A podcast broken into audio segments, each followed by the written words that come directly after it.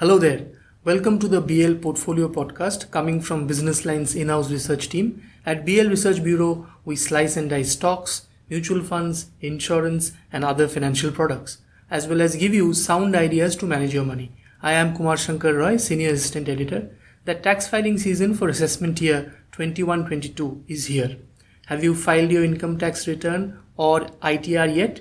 Know that it's not over until you verify your return. To understand the ways to go about ITR verification, we have with us Satya Sontanam, research analyst. Hi Satya. Hi Kumar. Satya, many have finished filing their income tax return, but apparently the e-filing portal is prompting them to verify their return. How does this work exactly? Kumar, if one want to do it manually, they can download the acknowledgement form or form 5. 5 here is Roman number from the income tax website. One should be cautious that this form should not be confused with ITR 5 which is the tax return to be filed by firms, association of persons and body Okay. of individuals. So one copy of ITR 5 after being duly signed hmm. should be sent to the income tax department's office in Bengaluru. Okay. One should note that it should be mailed only through ordinary post or speed post and not by courier. Okay. So is there any way to do it digitally because a lot of people don't want to really go to the post office right now? Uh, right, Kumar. One can do it completely, you know, through online.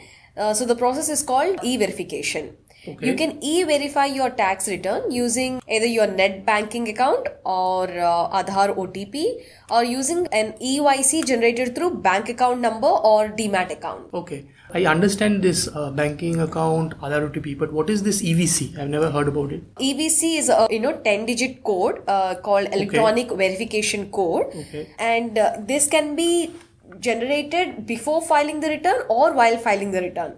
You know for that one can go select the generate EVC option and can select the bank or the demat account through which one want to generate the code. And the code will be mailed to the registered email ID of the taxpayer. Okay, okay. So coming back to the verification, you said we can do it through net banking. So how does uh, one do it through net banking? They log into their net banking site. Uh, right, of course. Uh, once you log in into your net banking, you will find somewhere in the list of services being provided by the bank an option to e-verify. Okay, Once you select that, it will be redirected to income tax portal okay, where you should follow a few self-explanatory steps post which the e-verification of the ITR will be done. okay. That's simple. What about the Aadhaar OTP step? How does that work? That's even simpler, Kumar. If your Aadhaar number is linked to your PAN card, it is very simple. You can select the option, you know, I would like to generate Aadhaar OTP to e-verify my return hmm. on the income tax website while verifying your returns. Okay, You will get your OTP, one-time password to your registered mobile number, hmm.